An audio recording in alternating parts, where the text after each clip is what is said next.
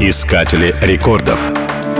Попытки клонировать животных предпринимались много лет. Но все же первым успешным результатом стало рождение овечки в 1996 году. Первое клонированное млекопитающее поначалу носило только лабораторный номер. Имя появилось позже — Долли. Его предложил один из ветеринаров.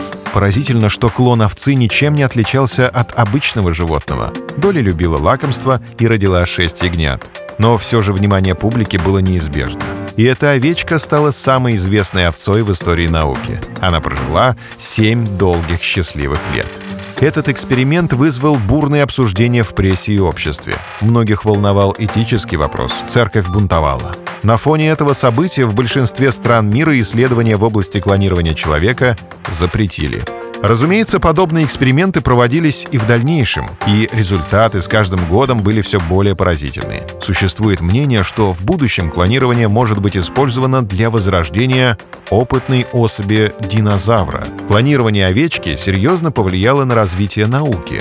Уже 10 лет в мире существует терапевтическое клонирование, то есть получение клеток, совместимых с организмом больного. А это значит, что в будущем с помощью таких технологий, возможно, люди смогут лечить рак и пересаживать любые поврежденные органы.